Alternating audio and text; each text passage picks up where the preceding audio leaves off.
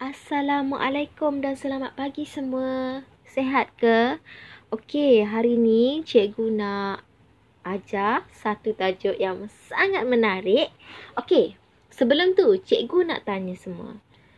Siapa dah baca uh, cerpen Ikan Sembilan Untuk Ayah?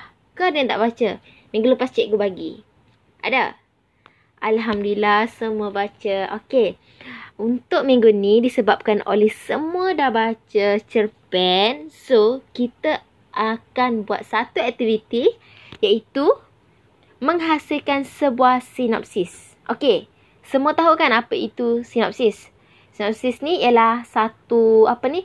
Satu uh, satu pemahaman kita ataupun satu ringkasan berkaitan sesebuah cerpen ataupun ringkasan sesebuah novel.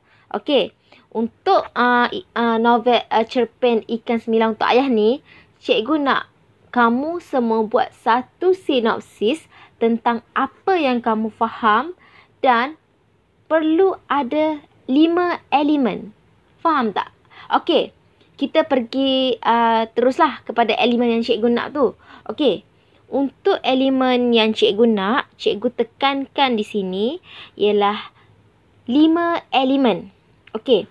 Untuk elemen ni, maksudnya lima elemen ni perlu ada dan wajib ada untuk menghasilkan sesebuah cerpen. Mas, maafkan saya, menghasilkan sebuah sinopsis. Okey, kalau macam benda ni tak lengkap, maksudnya tak lengkap lah sebuah sinopsis tu. Okey, faham tak? Okey, cikgu tak nak buang masa, cikgu tak nak ambil masa korang, cikgu tak nak drag masa korang daripada kamu boleh buat sinopsis uh, dalam masa 5 minit. Uh, terus tak jadi. So kita teruskan. Okey cikgu nak 5 elemen iaitu sinopsis ni memerlukan 4W dan 1 hash.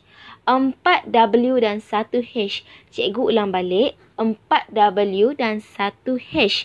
Okey hash pertama. Maafkan cikgu. W pertama. Who? Siapa? Who? Siapa W kedua, where, di mana. Where, di mana. Dan W ketiga, what, apa. W keempat, why. Dan yang terakhir ialah hash, how. Okey, kita pergi kepada elemen pertama ya. Okey, untuk elemen pertama iaitu who. Who ni maksudnya siapa? Maksudnya siapa dalam cerpen itu? Siapa yang memainkan watak utama? Siapa yang memainkan watak sampingan? Okey, maksudnya di sini who ni watak. Maksudnya dalam sebelum uh, untuk menghasilkan sesebuah cerpen, uh, sebuah sinopsis, kita memerlukan uh, peng, apa ni, penganalisisan dululah. Maksudnya kita kena analisis siapa watak yang ada dalam novel, dalam cerpen. Maksudnya kita kena tengok satu-satu apakah watak dia, siapa watak utama. Okey. Where? Di mana? Where ni di mana? Maksudnya di mana uh, berlakunya ataupun uh, di, yang digambarkan dalam sesebuah novel tersebut. Okey, maksudnya di mana tempat tu berlaku? Watak tu berada di mana? Okey. Uh, elemen yang ketiga, ketiga ialah what?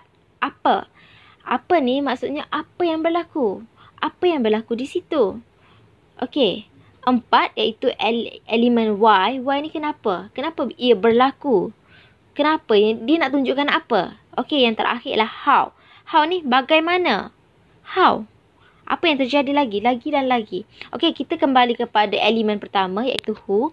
Who ni maksudnya saya bagi contoh iaitu uh, who siapa dalam cerpen uh, dalam cerpen uh, Ikan Sembilan Untuk Ayah tu, siapa yang berlaku? Iaitu watak Abah, Avera dan juga Along. Okey, di mana uh, cerpen itu digambarkan? Okey, cerpen itu digambarkan di, di, uh, di rumah, di bilik tidur Abah dan juga di Anjong. Okey, apa yang berlaku? Iaitu elemen ketiga, apa? Peristiwa ibunya telah meninggal dunia permintaan abah untuk anak-anaknya pulang ke rumah makan bersama dan elemen keempat iaitu why kita boleh ambil contoh dalam cerpen itu ialah untuk menceritakan pengorbanan seorang anaknya perselisihan faham yang berlaku di kalangan adik-beradik maksudnya adik-beradik tu dia bergaduh, tak sefahaman, ada yang tak tak kenalah. Okey. Uh, kasih sayang anak kepada bapa. Maksudnya anak dia sanggup balik untuk makan bersama ayah dia. Okey, how? Apa yang terjadi? Bagaimana yang terjadi? Okey, lepas tu abah dia meninggal dunia. Alung Angah menyesal tidak dapat penuhi dan juga luangkan masa dengan abah. Okey, semua faham tak apa yang cikgu nak terangkan? Ha, faham kan?